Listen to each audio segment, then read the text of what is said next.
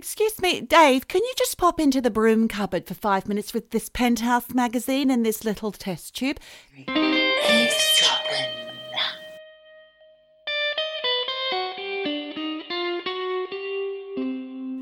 Hey, Michelle. Hello. Oh.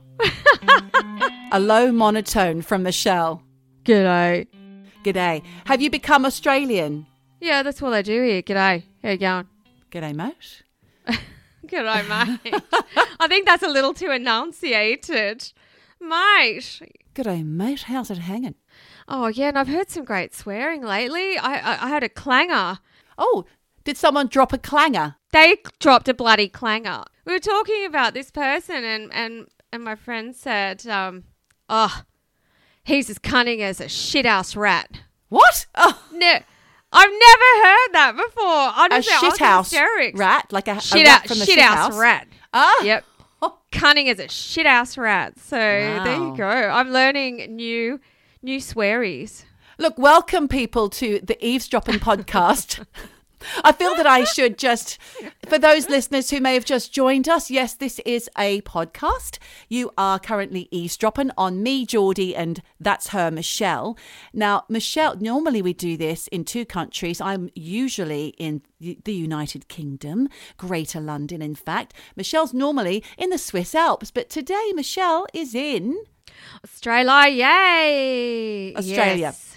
And you're actually in the city of Melbourne, aren't you? Yes, I am for this one. I'm in in Melbs and it's rainy and humid. So there you go. Australia is not always So sunshine. blow up that blow up that preconception to all the UK and whatever listeners out there that think it's always just so hot and it's great. But you know what? Is not great about being hot in a in a country like Australia is that usually you have a fly going in your mouth, coming back out your nose, or all of the flies, like all of them, on your back when you're wearing a white t-shirt and you're walking to the shops and you don't know they're there, Or you're getting swooped by a Maggie. aka a magpie. Yep, swooped by a Maggie. So you're wearing a, an ice cream bucket or bucket on your head so that during nesting season, With eyes drawn on the tops. why do you put ice? Because then the magpie thinks you're looking at them. And they want to kill you. Well, no, they want to kill you less because they think I've got eyes on you, bird. Exactly. Ah. But obviously, you're too terrified and you're just running. You're running and screaming on your way to the bus stop. Mum, don't make me. Mum, can you drive me to the end of the road so I can get the school bus? No, darling. Take the ice cream bucket and put some eyes on top. That's what she'll say. oh, I did have some response from Terence Whitaker. I don't know if I should have used his entire name, but I have. I've dropped him in it. He's an eavesdropper, our friend Terry. He loved my interpretation a few weeks ago of the Australian bird life compared to the UK and England bird life. The soft, dulcet tweets compared to the yakking of the kookaburra and other. You hit me! There's one bird that sounds like that. Have you heard it yet, Michelle? You hit me! They all, Have you heard that? they one? all sound like that. Honestly, I was pissing myself when you when you did it the first time. You're very good with the Aussie Jeffrey! natural- There is a bird that says Jeffrey. I'm sure of it. I haven't heard that one yet. Will you do me a favour, Michelle? Hmm. Yeah, will you record some? Record some bird uh, song while you're there. I've already done it. I've recorded it. Maybe we might even put it on, over on Patreon for Okay. anyone who's feeling nostalgic and wants a little bit of.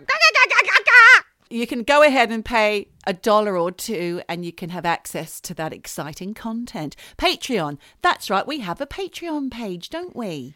We do, and you know we're thrilled when anybody signs up. You know your support help, helps keep us going to do all the wonderful eavesdropping business that you love. Right. What is that business, Michelle? Business.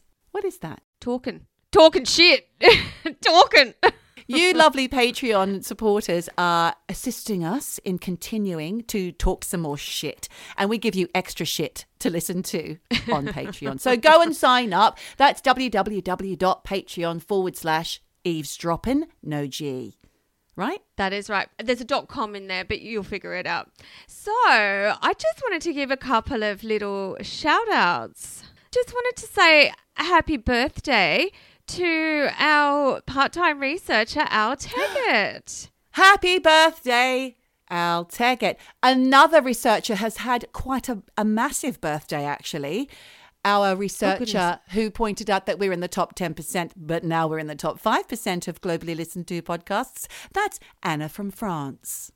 And I even think we may have had a birthday from our modern mystic, Tamira. Yes, we did. All of our researchers are getting together and having a birthday party. It's a bumper birthday week. Happy birthday, Tamira. Happy birthday, Al Teggett. He's not a unicorn. And happy birthday, Anna from France. And I want to give a little shout out to Neil, the scientist who oh. I actually met up with and had lunch with whilst in Melbourne. Michelle, can I ask, did he did he debunk anything for you? Because you've come out with some fast and loose and wild ideas about the way the world might work, you know, science and other things. Has he has he taken you to one side and sat you down and said, "Well, Michelle, let me just tell you." No, he's very polite. Uh, he lets me he lets me go on my merry way. However, he does do this thing where he gets the worst, most shittest powdered coffee, Ooh. and you know, instant just adds water, and then he puts cream in. He videos it on his phone, What? and yeah, he like takes he makes a video of this cream coming to the surface. Today, whilst doing that, he talked about the he was like, "Oh, it looks a bit James Webb." James Webb telescope. So that's what Neil Oh. the scientist does. He talks Ah. science even when he's making a coffee. So, shout out. Shout out to you, Neil, and no shade for the coffee that you drink, by the way. Michelle was very scathing just now about your particular brand, but let's not judge people on their coffee, Michelle. Well, do you know what? I did say to him, That's shit. I don't even drink coffee, but I said to him, hey, so is that actually nice? And he went, nah, it's fucking awful. Well, why is he drinking it? To look at it. Yeah, the visual of the cream in the coffee. Neil the scientist, that's how he, he passes the time. Neil the scientist. Neil, he's real. Neil the scientist. Neil, he's a scientist. Neil. Orange peel. He blinded us with science. You know, last week was uh, real life. We talked about Elvis. Did he die in 1977? I would say bets are, bets are off about whether he's dead or not now because he'd be about 85 and his diet wasn't great. So even if he didn't die in 1977, I'm sure it wasn't too much later that he did die. There was that. There was Bohemian Grove. There was your insane story about the creepy dad who came to move in with uh, all the students and ended up forming a sex cult. I wonder what his daughter thought of all that, by the way. What was his name? Larry Ray. Larry Ray and his daughter Talia, and she was completely brainwashed. So she really believed that her dad was amazing and that he was being hounded and persecuted by the FBI, by the American government, by, you know, the officials of, of New York. So she was his biggest advocate.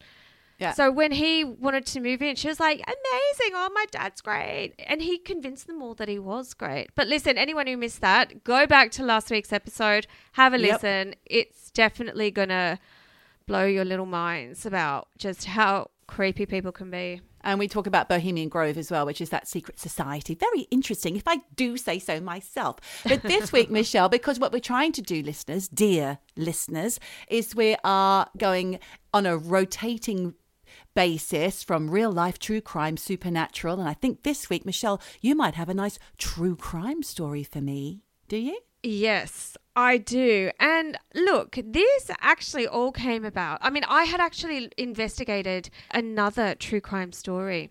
And then I had my mind blown by a show I saw on Netflix. Netflix, as my kids call it. Netflix. I'm gonna Netflix. no, it's called Our Father, which I didn't really know anything about. Have you heard about it? no, no. Okay, it's um, it's actually quite difficult to categorize this as a true crime story, actually, because technically, according to the show, no crime has actually been committed. Okay. Honestly, it fucking has because it's really, really shocking. So, trigger warning All right. the following story might upset people who are adopted. Oh, that's me. Yeah, sorry, sorry, babe. Just just trigger trigger if you have fertility issues or Uh-huh. if you have been conceived from a sperm donor. This might be the moment to turn off. Don't you turn off.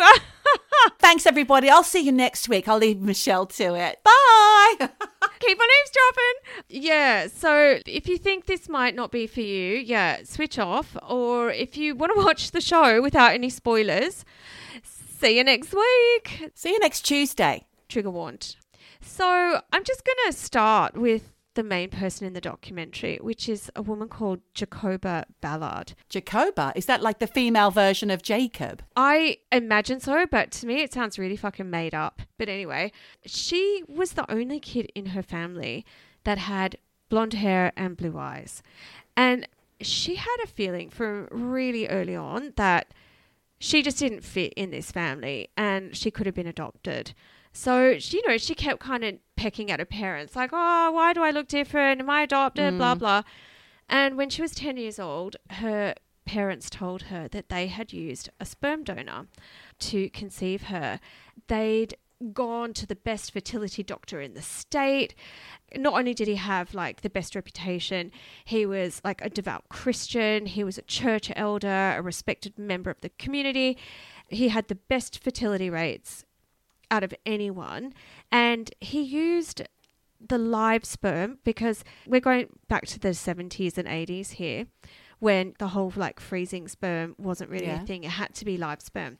What? Hang on. Wait. I just need to get my head around this, though, Michelle. How does that happen? Do you they run through the corridors with a little hot pot, or is it Pretty much. in the room at the same time?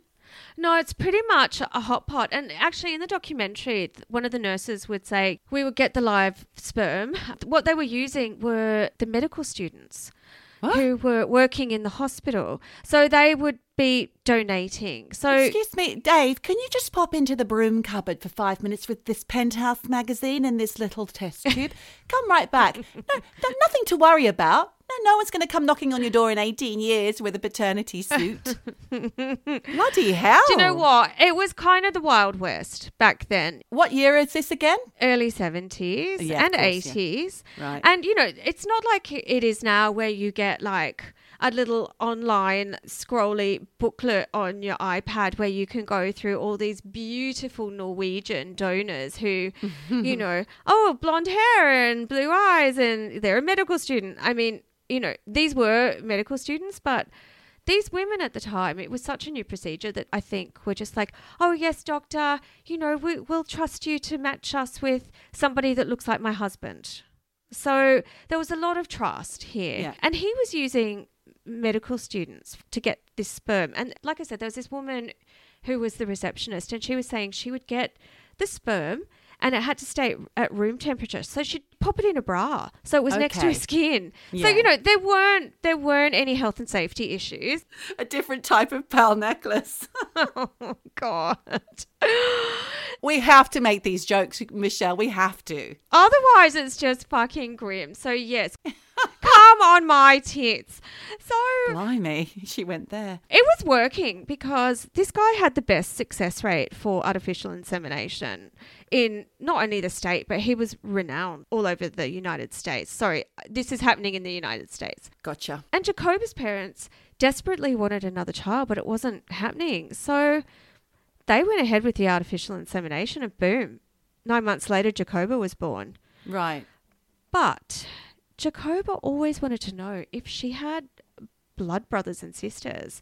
And she mm. knew that with a donor sperm, there could be up to three children conceived from any one donor because that's the limit. I thought you were going to say way more. No, because apparently for every one donor, three's the limit because then Oh, good. it gets a bit tricky, you know, Yeah. with The old gene pool. the gene pool. You don't want to end up, uh, you know, accidentally having sex with your brother. So, Yeah. you know, all of that stuff. Got it. So she was like, look, I could have two siblings out there. So in 2014, at the age of 35, she did a 23andMe DNA test. And look, before we actually like move further into the story, I want to talk about 23andMe because I remember when it came out and it blew up in America and loads of my my friends in America were doing it.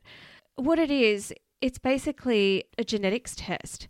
And it seemed like a fun thing to do and there was loads of marketing around it at the time that advertised kind of stupid things like, you know, oh, find out whether you have the gene where you can smell asparagus in your wee or Right. why you Oh. have dry earwax. Huh?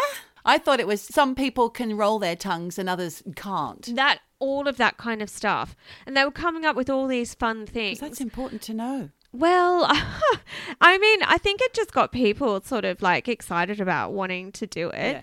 it was just an easy way to get cheap genetic testing because you just spat into a sample vial you sent it in and the company would analyze your dna in Mm-hmm. really minute detail and look they were actually the first company to invent the spit DNA test rather than Right. providing a blood sample.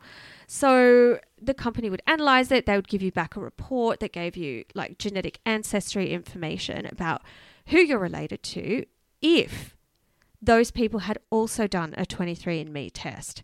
So their database uh, was limited only to other people who were doing 23andMe. And also, aside from like the, the weird like asparagus in your wee and whatever, it could tell you, and this is what I think people really got excited and a little bit freaked out about, was it could tell you whether or not you had any like predispositions to health conditions Cancers, like the BMRC gene, all of that. diabetes, you know, Uh-huh. everything, everything. And if you're adopted, you want to know those things. Like, this is the main Yeah. reason that my mother had an idea that my brother and I ought to find out who our biological family were so that we could find these things out. Health conditions. Yeah.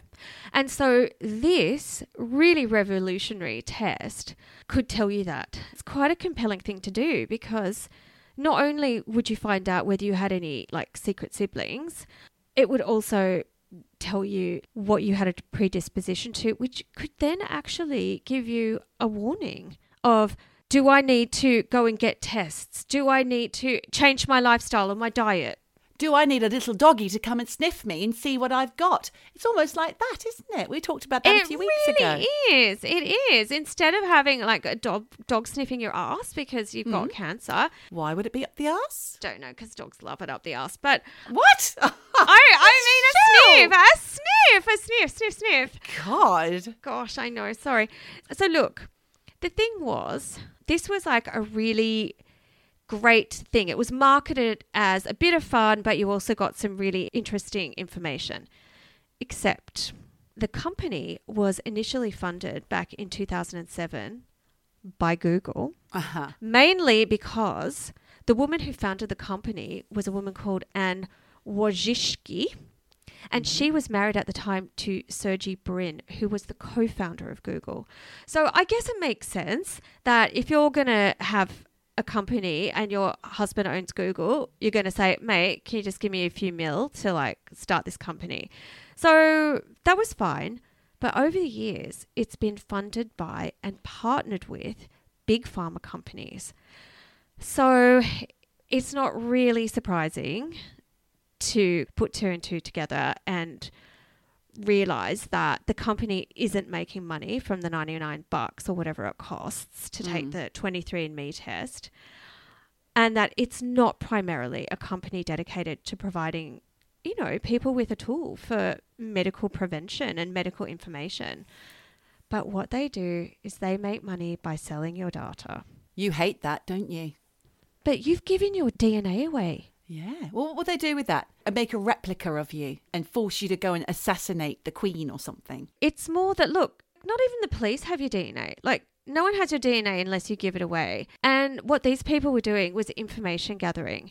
Basically, they want to know what your medical history is on one hand for medical research purposes, but also so they can medically market to you, sell you products and services, life insurance, medications, and just last year for 3.5 billion, Richard Branson bought the company. So make of that what you will because this is all about data collection. You hate that. We've spoken about privacy laws before, and you absolutely hate that. But what I will say is because of 23andMe and all of those other data collection DNA services, they were able to catch a bunch of serial killers, you know, a lot of crimes that the perpetrators may have never been found have been through familial DNA matches. And that's usually through companies like 23andMe, through maybe the Green River Killer going and having. And it wasn't the Green River Killer. What was the guy called? It was the night, not the Night Stalker. Who was he? He was the Golden State Killer. Golden State Killer. They found him that way because one of his nephews did one of these DNA tests. Yeah, it was ancestry.com or something, wasn't it? But look, I'm not saying that they are completely evil. I'm just saying they're a little bit evil because, you know, there of course there are benefits to this, but you've got to understand they're not doing Well, you get annoying for ads. free. Yeah. Okay. Of course, no one does. No one does anything for free, do they? Not even we do No. anymore. Patreon. I look, I have a Gmail, and you know, I feel a bit stupid. I gave away every single bit of information that's ever passed through my Gmail. Google has it all. But anyway, I, this is not what this episode about. This episode is about the Netflix documentary Our Father. So, when Jacoba did her 23andMe test, it came back that she had not two half siblings like she'd hoped, Oh, shit. but seven. oh, dear. And they all lived within a 25 mile radius of her home. That Dave, he kept going back to the broom cupboard, didn't he, with his penthouse magazine? Come on, just knock one more out, Dave. Just one more. but look, I mean, she was absolutely over the moon when she realized, like, oh my God, I've got blood relatives. But once that excitement sort of died down a little bit, she mm. was like, fuck. How is this possible that I have seven half siblings if no donor is meant to be allowed to have more than three children spawned from their donor sperm? And she's like, this just doesn't fucking add up. So she started digging. Through her digging, she found out that Donald Cline, who was the doctor who had artificially inseminated her mother, had used one donor at least eight times with the half uh-huh. siblings, being born between 1979 and 1986.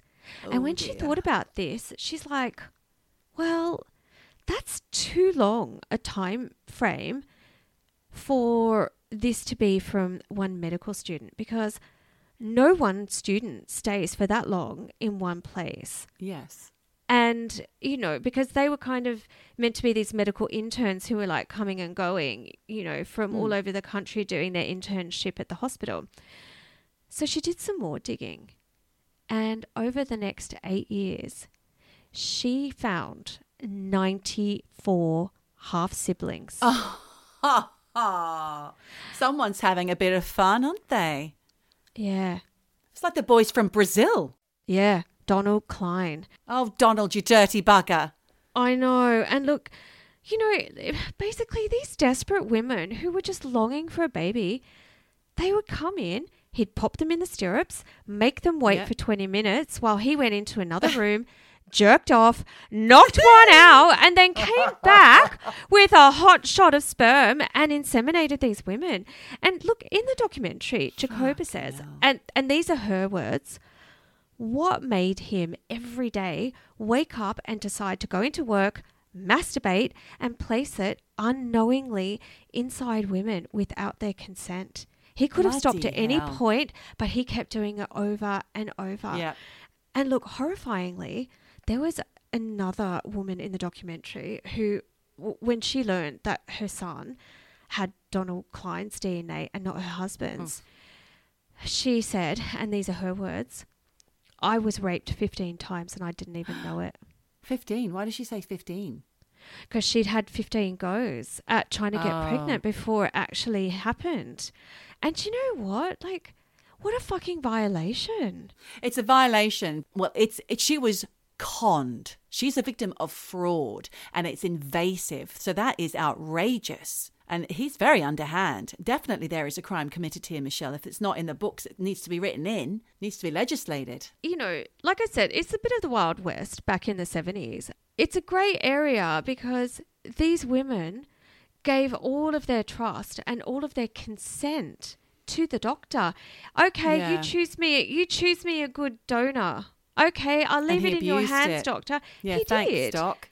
And he he abused that trust 94 times, you know. And God knows how many more half siblings are out there unknowingly related to this man. Yes. Or how many other women he inseminated unsuccessfully. I mean, we're talking 94 children. But Yeah. we've already just heard that that woman was you know, had artificial insemination 15 times before it worked. Mm-hmm. So this guy He's at it. he's fucking at it like bam bam bam. He's on it like a car bonnet. So, how did we find, what do we do with that information then once it's been discovered that it's Donald? well the documentary goes into sort of a few like dark twists and turns and on, on the journey into why this man would do this. And jacoba is the one that is really spearheading it all because she's angry and she feels violated and she wants hmm. answers. So the documentary does go down a few wormholes. So There's the fact that for many of the half siblings, this came as a total surprise, not just to them, but also to their parents, because in the documentary, there is case after case after case of these women who went to Donald Cline, like their insemination appointment, with fresh sperm from their husbands. Oh my God, and he didn't use it. He just turfed it. That man. That is like heartbreaking. Do you know what I mean? Because, and they were saying, look, there's absolutely no way Donald Cline could be the father because We brought in. we brought our own in and he used the sperm from my husband. Well, no, lady. Like, No. he threw it away. You're looking at your children that you think you have produced with your husband and mm-hmm. then realizing that it's not the case at all. It's like the postman or the, or the milkman. That's not good. Oh, it's it's heartbreaking. Psychologically, that's very difficult. Oh, look, and so many of the half siblings in this documentary, they're just broken inside from this. They ha- they feel like they have no identity. But, you know, more than that, dude knew exactly what he was fucking doing. Yeah. He knowingly and with deliberate intent threw that sperm away. So what the actual fuck? And look, let me just say that Donald Cline at no point in the documentary ever gives Jacoba or any of the children he fathered no apologies and no information What about why why he did this. And actually they talk about how he's kind of a scary guy who carried a gun to the meeting that um, Jacoba had organized with that first lot of eight half siblings. And he actually denied that he did it. He's like, no, no, no, I, I never did that. No, no. Until there was so much evidence against him that he was the fucking father with all of this DNA evidence that finally he was like, oh, yeah, yeah, I, d- I did. I did. But he also, he was threatening them. And you hear this like, With a gun. well, he had the gun in his pocket, which was very threatening, but he was sort of saying things like, you know, you'll be sorry if you continue this because he's like, if you keep going to the media, because J- Jacoba was trying to go to the police, trying to go to the media, trying to get some media like traction on this because this is fucking outrageous. And he's like, if you keep going, you're going to destroy my 57 year marriage. I mean, who fucking cares? Have a little think of that before you start depositing sperm in Arthur, Martha, and everyone in between. That's crazy. I know. So I think he's a little unhinged. But yeah, as for his motivations, in many respects, this documentary is quite unsatisfying because no one gets any answers. Spoiler. But um, Right. Jacoba does look into possible motivations as to why he might have done this. And look, Master race. That's exactly it. I was screaming at the TV. It's because he's a fucking psychopath and he's a Nazi. And Narcissist He Well, wants to be populating the entire world with lots of mini Donalds. Boys from Brazil. I said it again. Well, you know, I'm saying Hitler because it turns out that both of us are actually not too far off the mark because Boys from Brazil is lots of mini Hitlers. That's what it is. It's them cloning Hitler a hundred times, or not a hundred times, but like ten times around the world. Okay. Well, That's a movie. Yes, this is shades of that because she kept digging around into what was going on and she found out that one of the people in the DA's office who should have followed up on her complaint but never did because she had tried to like file a complaint for medical misconduct she found out that this DA, this person in the DA's office, was associated with a Christian fundamentalist movement called Quiverful, which encourages the, I'm doing air quotes here, faithful, devout followers who are blonde and blue eyed to have as many children as possible and groom them for power so that they can become ambassadors for God Of the Aryan. just like fucking Hitler. Aryan, yes, exactly. And look, thing is, we have no evidence that he was part of this. However, if this really was his motivation, he was doing exactly that, creating a master race, one fucking jerk off into like a test tube at a time, you know, oh and it, and impregnating 94 women. You know, it's genetic cleansing for an Aryan race, Oh. and it's absolutely horrifying. And look, one of the reasons why they think Donald Cline might be part of this like fundamentalist Quiverful. cult. Yep. Yeah. And I call it a cult because it is a bit culty. It's because of their motto. It says, be fruitful and multiply. And it comes Oh. from the book of Genesis in the Bible, where the quiverful movement get, gets its name from. Because in Psalm 127, 3 to 5, it hmm. reads, As arrows are in the hand of a mighty man, so are children of the youth. Happy is the man that hath his quiver full of them. Basically, go shoot your load. You know, Crikey. your sperm's an arrow, go shoot your load. So, look, they're anti birth control, they're anti sterilization, they're anti abortion, Mm-hmm. and really fucking like fringe religious. So, you know, it's fucking scary.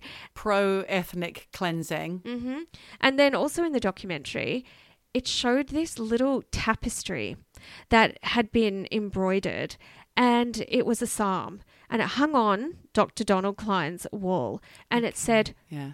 "Before I formed you in your mother's womb, I knew you." Ooh. Yeah, which is actually paraphrasing um, a psalm from the book of Jeremiah in the Bible, chapter 1, verse 5, which actually reads Before I formed thee in the belly, I knew thee, and before thou camest forth out of the womb, I sanctified thee, and I ordained thee a prophet unto the nations. So, you know, this dude knew exactly what he was fucking doing. Another scary thing is these 94 people, they all live in the same town. And it's not a big town. So, you That's know, not great. every time a new half sibling pops up on 23andMe, they're all like, fuck, do I know them? Did I have sex with them? Have I married? Oh, right. Yeah, because not everybody's doing that. No. So, you know, it's it's really scary stuff. That's mu uh, much worse than I thought. Yeah. You haven't just got your 93 people. It's just the 93 three You who know have about- tested on 23 and me. Oh, this is a disaster. It is. And look, and this uh, we were just talking about diseases before. Nearly half of all the siblings, including Jacoba, have autoimmune diseases.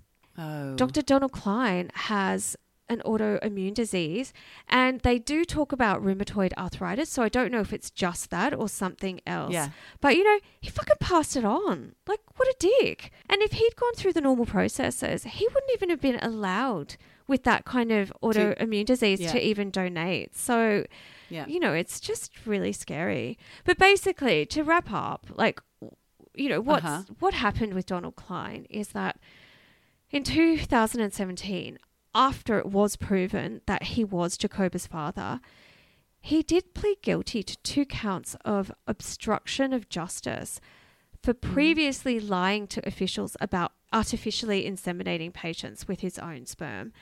But he had a fucking judge who just went, Look, you know, you got no prior criminal history and uh, you know, you've, you've you've never you've never been a threat to anyone, so He didn't even hmm. end up serving jail time, eh, and he got away with a Oh. $500 fine. That's it. Because under Indiana law, he couldn't be criminally charged with rape or battery, and there's actually no law for what he's done. So they can't charge him with a crime. It's just really sick. And look, although Donald is, you know, at the moment, the most prolific US kind of doctor to inseminate patients without their consent wrongfully and using his own sperm, he's not alone. There are 44 other fertility doctors in America who have also been exposed for doing similar shit. So I had a horrible feeling you were going to say that. yeah. I can't really say this is a great documentary because it's actually not as in depth as you would want it to go because it doesn't look at the deeper issues here of how, you know, in the 70s and that generation who just trusted their doctor, it doesn't look at the arrogance of doctors or things like male entitlement or the scary faith that we put into doctors or religion or white supremacy or reproduction rights or or any of that stuff it is really just the story of how this all got exposed and while that's interesting for me there's so much more to this that they didn't really touch on so you don't need to watch it now because I've just summed up the whole thing. But if you do, just go in knowing that this is more storytelling about what happened rather than, you know, an expose Nicely wrapped up in a bow, justice being served. Well, that's going to sit with me for a bit, Michelle. I'm trying to get my head around Yeah, that. it's Absolutely shocking. insane. So yeah, sorry guys. Michelle's getting cut. Johnny had a tear. Ben Mendes loves brown lemonade. To you, that's a cold beer. Crack open a cold one, love. Give us a tinny.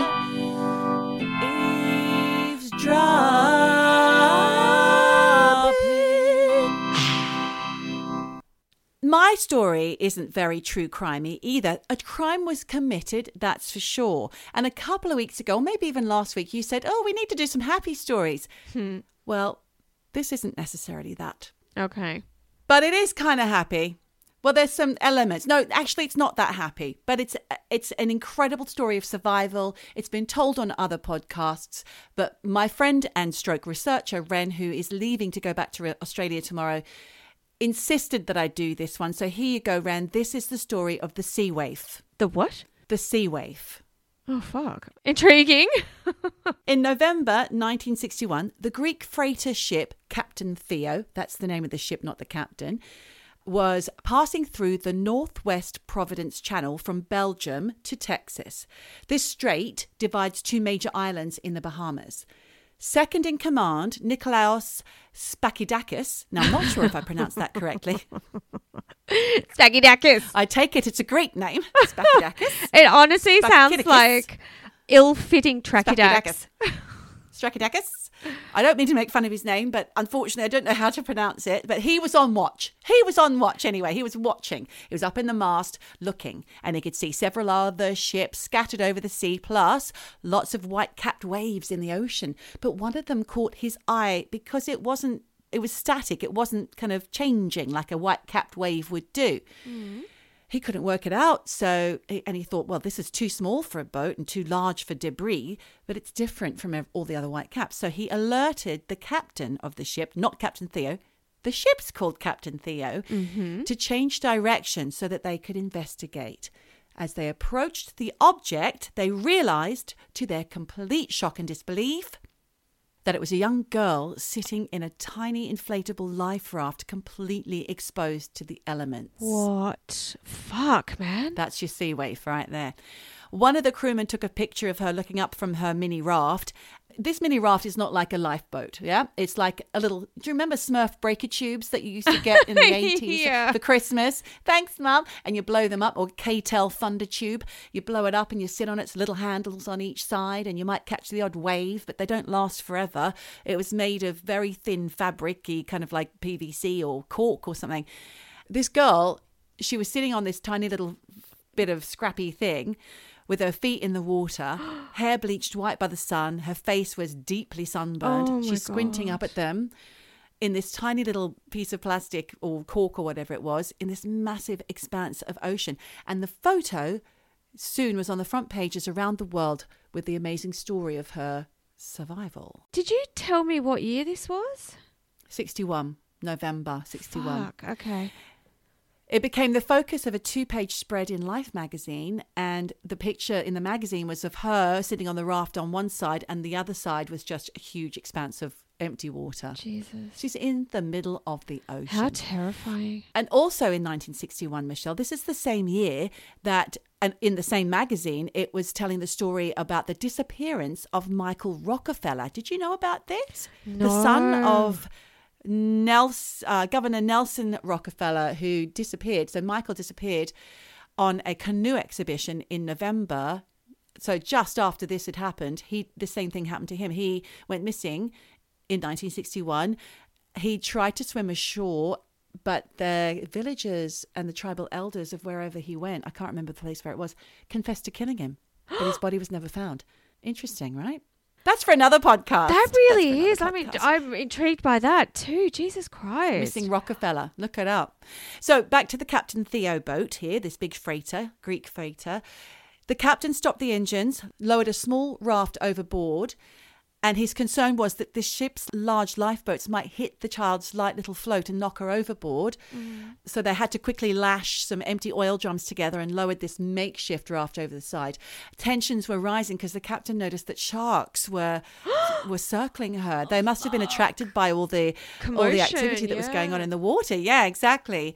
And they were moving closer to her feet, which were hanging over the edge. So they're like, "No, no, move on! Come on, guys! We need to get this girl up." They told They're the girl, "Don't jump! foot." Don't jump!" Exactly. A little bit Melissa Caddick. I knew you were going to say that. so eventually, the, the captain got her up and carried her to a spare cabin, placed her on the bunk. She was in really bad shape, Michelle, possibly moments from death. She was extremely sunburned, dehydrated. Yep. She'd been exposed to all the elements for God knows how long. Mm. The Greek soldiers, these tough nuts, were so moved that they were crying at this girl's plight and what she might have endured to get herself in that situation in the first place. And alive. So- alive, you know? Alive, yeah. So they were gently sponging the salt off her. They got her drinking, put Vaseline on her lips and everything. Tried to get her to talk, but she was unresponsive and she was just like looking straight through them. She was absolutely, you know, she'd been through God knows what. Captain and crew feared she might not make it, so because she was drifting in and out of consciousness. Yeah. But this captain was desperate to get the information out because they needed to tell the Coast Guard what had happened. Perhaps there were more survivors, you know. He kept asking her, What's your name? How did you find yourself in the water? I want to report this to the Coast Guard. And if you tell me your name, I can send information to your relatives that you're still alive. But she shook her head and gestured to her thumb, which the captain took to mean that she must be the sole survivor of some kind of disaster at sea that had claimed the rest of her family. So he said to her, Oh, you can't be sure. You know, they, they might be okay. Another ship might have saved them. But she shook her head again and pointed to the water before getting a single word out. And that word was bluebell. What? Eventually, the captain learned that this girl was 11 years old. Her name was Terry Jo Duperrault, who had spent 84 hours terrified, fighting for survival, all alone at sea until she was rescued. So he did contact the Coast Guard and said, We've picked up a blonde girl, brown eyes from a small white raft, suffering exposure and shock. Name Terry Jo Duperrault was on the Bluebell. Terry Oh, Joe survived for four days without water in the sweltering sun and freezing cold nights while balancing herself on this tiny little life float, which was about two and a half feet by five feet. So it's practically a rubber ring designed to be held onto only for a few hours rather than, you know, God knows how long she was in it. Well, 84 hours she was holding onto it for. She's a fucking legend. How do you stay on She that? is. How do you stay alive? Who knows? Well, let- Oh. I'll tell you. Let's see. the story, the story of how she came to be rescued in the first place began with her father. Arthur Duperrault, who was a well respected optometrist, which is like an optician, I believe, from Wisconsin in the United States. He had chartered this luxury yacht, the Bluebell, chartered it from Fort Lauderdale in Florida to the Bahamas for a family holiday. And he brought with him his wife Jean and their children, Brian, who's 14, Terry Jo, who's 11, and Renee, who's 7 also on board was the skipper, and he was a former Marine and World War II veteran, Julian Harvey, and he had brought his new wife, Mary Dean. And in the first five days of their holiday, it just passed without any drama. It was absolutely lovely. Terry Jo remembers spending those days snorkeling, spearfishing, exploring uninhabited islands, having the time of their life. But on the fifth night, Terry Jo woke up to the sounds of screaming and stamping on the deck above her bedroom cabin. Oh, and normally her little sister Renee would be in the room with her, but that night she was upstairs with her brother and her parents on the deck. I don't like this. No, it's not good, unfortunately. Trigger warning. Terry Jo went upstairs to see what was going on and saw her mother and brother lying on the floor in a pool of oh, blood. Oh my god. There was no doubt in Terry Jo's mind that they were dead. Oh god. Then she saw Skipper Julian Harvey walking towards her. She asked him what had happened. He slapped her in the face and told her to go back down below deck. She's confused, she's frightened, so she just did what she was told and she went down and just lay on her bunk really still, freaking out, trying to process what the fuck was going on. Yeah. After a while, she became aware that Harvey's silhouette was in her doorway and he stood there for a long time looking at her with what seemed to be a rifle in his hand. Oh Jesus. So she was just like, you know, holding her breath, shrinking against the wall, and eventually he turned and made his way back up deck. She remained completely frozen with fear until oily water began lapping in Oh. into her bunk and it was lapping up towards her bed. Yeah, they were sinking. So capsized. well, she ran upstairs, found Harvey, and asked him, Is the boat sinking? And he said yes. And at that point, he was trying to get the life raft ready so he could make an escape. And he handed her this line for her to hold it steady. But because she was just absolutely gobsmacked with everything that had happened, it just slipped through her hands. Oh. And the, the raft kind of floated off. So he realized what was going on. He dives into the sea and left Terry Jo basically to go down With on the this. Bluebell yacht. And what she didn't realize at this point was that Harvey, Skipper Harvey, had already murdered the rest of Terry Jo's family and his wife Mary. But he was an ex-marine who seemed to have good credentials. What the fuck was the motivation here? I'll tell you, Michelle. But let's first find out what happened to Terry Jo. Yeah. She wasn't on the on that ship. She didn't go down with it. She remembered that there was a small life float, that little thing I talked about earlier, mm. and it was kept in the main cabin. So she untied it, managed to push it into the water. A few other things happened which meant she almost went under with the with the boat, but luckily she eventually got herself on it, turned around, watched that yacht go down. And then that's when she found herself alone in the middle of the ocean with no food, no water, no protection from the elements, wearing totally inappropriate clothing. She was wearing pink pedal pushers and a white blouse, really thin. This must have been the most horrifying and lonely moment of her short life. Oh no. Poor Terry Jo. Short life? She didn't make it. Well, she's 11. She's 11. oh, I thought you meant okay. I thought you she's meant only been alive for 11 years. I thought you meant she didn't live longer than 11. no, no. I don't know No, they this can't. yet. They find her. She survives, okay? That's uh, Okay, spoiler. okay, all right, all right. So that night, I think, or that in those moments after she survived, there was a rainstorm. She was shivering, she's wet, she's freezing, but she's also still trying to figure out what happened to the rest of her family. Like, where's her sister? Where's her dad? I think maybe she did see a body in the in the water, which the captain had gone off with in his raft. So. Oh. I think she thought that was his wife, but let's see. The following day, her float began to disintegrate, Right. and Terry had no choice but to hang her legs over the side. Ugh. And then a plane flew past. She's waving, she's frantically like calling out. Heartbreakingly, though, they didn't see her because she was directly underneath them and she's tiny, you know, and she's the same color as the raft. She's the same color as the white capped ocean, you know. yep. It's only pure luck that the original captain found her. So she's drifting in the Northwest Providence Channel that I told you about before, completely unaware that she was being carried north with the Gulf Stream. She then drifted east before it carried her across the Atlantic to the British Isles.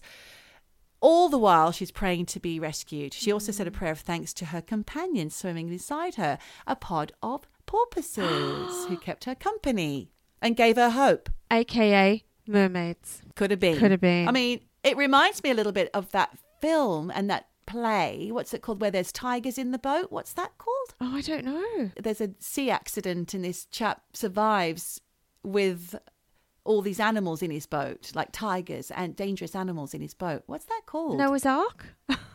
No. I don't know. I'll never remember, but somebody else is yelling at, at us right now saying, it's the bloody, like he's Indian and Life of Pi. yeah, that's it. Oh, I haven't seen it, but That's it. okay, we got there. Thank you, Michelle. So by day three, Terry Jo was suffering from heat stroke and she was badly sunburnt. And on the fourth day, she woke up to see this giant shape in front of her with people shouting, waving their arms, before she finally was lifted to safety. So she did make it, Michelle. But skipper Julian Harvey had also been rescued from the dinghy on the day after the sinking of the Bluebell. And he told his rescuers that he was the only survivor of the vessel. Yeah, he's telling this to Miami Coast Guard. And there was a terrible accident. His version of events was that there was a sudden squall that, that destroyed the yacht and that his wife and the Duperraults were injured when the masts and rigging collapsed on them. He also claimed that there were gas lines in the engine room that ruptured, causing the ship to catch fire before sinking, and that he was lucky enough to be able to escape in the dinghy. Do you know what? All very plausible. It's just not true. Mm-hmm, exactly. He said his passengers, which was the five member Duperrault family and his wife Mary Dean, were either caught in the rigging or jumped overboard as the Bluebell went down. And three days later, he repeated this tale for the Coast Guard investigators in an actual courtroom style or you know boardroom style investigation with extra detail. And he told you know how he'd emptied two fire extinguishers into the flame with little effect. And once in the dinghy he shouted over and over into the squall trying to locate the other passengers. And when he did spot little Terry Jo she was floating face down in the water with her life jacket on already dead. So people listening to this testimony weren't quite convinced some of his rescuing crew members thought he was too calm and collected for someone who just lost his wife and an entire family of clients and nearly escaped death. Yeah. It was true that he was a skilled World War II bomber pilot and he'd served in the Korean Army, in the Korean War. But at the end of his career in the military, even his closest acquaintances noticed how he'd been affected by his time in the army. And he had a facial tic and a stutter, and he had complained of frayed, jangling nerves, or he hadn't complained of it. The people had noticed his nerves were shot, basically. Yeah, full PTSD. Another interesting background fact about skipper Julian Harvey was that he had been married multiple times, Michelle. Oh, he's a gigolo. Mary was his sixth wife, Fuck. and Harvey had a habit of love bombing, marrying, and then dumping his partners, usually by telling them, I don't love you anymore. And he was so famous for this at the Elgin Air Force Base in Florida, where he was stationed with his second or possibly third wife, Joan, in 1949. Later, though, things took a dark turn. On a rainy night, Harvey was driving his wife and mother in law back from the movies. His car swerved on a bridge and rolled over the side into the water, sinking the car with the wife and her mother in it. Oh, God. He miraculously survived. Oh, funny that. Bystanders dove into the water to look for the women, but he was unscathed and calmly told people how he'd been able to escape the car while it was midair. Oh, So he didn't even go in the water. Bullshit. I call bullshit. Evidence did disprove this claim, but it was noted that Harvey had made no attempts to save his wife and mother in law, let alone seemed upset at all about their deaths. Shortly after, Michelle, he cashed in his wife's insurance policy. oh, policy. we knew that was coming, didn't we? We knew. He's loving the life insurance scams. He twice filled in insurance claims for destroyed boats, and even though they seemed suspicious, he was awarded each claim. Hmm. Friends later admitted he probably steered the boat, like the boats that he claimed for previously, into obstacles on purpose. And in the case of the second claim, he had flat out admitted to his friends that he'd set the boat on fire. Oh, God. Not a good guy. Do your research, guys. but by the time he skippered the Bluebell, he was in financial trouble again, and he tried the old life insurance policy trick again on his wife, Mary Dean, who at the time was 34. He was 44. So it's believed that on the night of her murder, she put up a fight. It's possible that Terry Jo's father witnessed the murder, and that sparked off the Captain Harvey's killing of the rest of the Duperrault family, except for Terry Jo. Right. Somehow, his past never came back to haunt him, which got him onto the Bluebell in the in the first place. Mm-hmm. Because obviously, like you've just said about the seventies, this is the sixties, even more of the Wild West. Yeah. During his testimony, everyone's kind of believing him until a few days later, Terry Jo was rescued. And he's still with the Coast Guard when he heard this news, and he responded by saying, Oh my God, that's wonderful. Oh. Inwardly thinking, fuck, Shit. gig's up. Or the jig's up. The jig? The gig. The, the, The jig is up. The jig is up.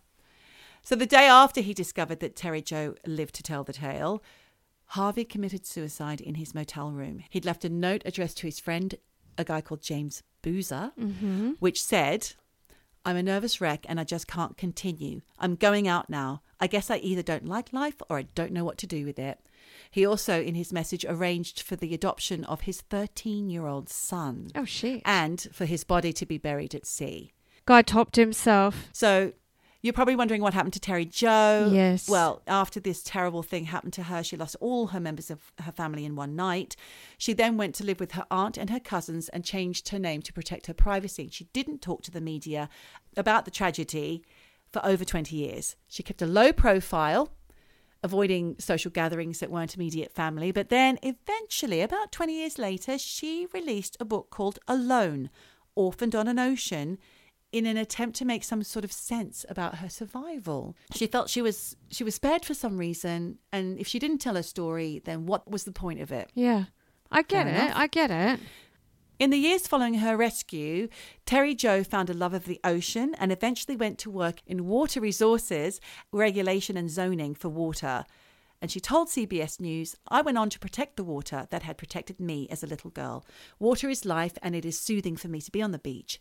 I find I can think clearly, relax, and feel closer to my lost family. And that's from CBS News, that information. Also, her experience caused a change in legislation about boating regulations that's been seen all over the world. It was a recommendation put forward in 1962 to change the colour of lifeboats from white to bright yellow or orange so they can be. So it was actually not bright yellow, but orange, so they can be more easily identified Yeah. than her silly little white one. Yeah, good fucking move. And the la- life jackets as well. I mean, come on. It seems so basic, I guess, because we've always had orange, you know, life rafts and vests. But, you know, I see this all the time on, on the mountain that people are skiing in their all white outfits or they've got white and black. And the thing is, if you get caught in an avalanche, you're not going to get seen from the air. You know, you need those bright mm. colors. So don't fuck with nature.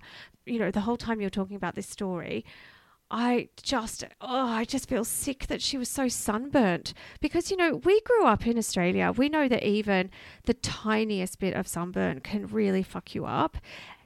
If you Yeah. said she's so badly sunburned, I wonder if she's got melanomas.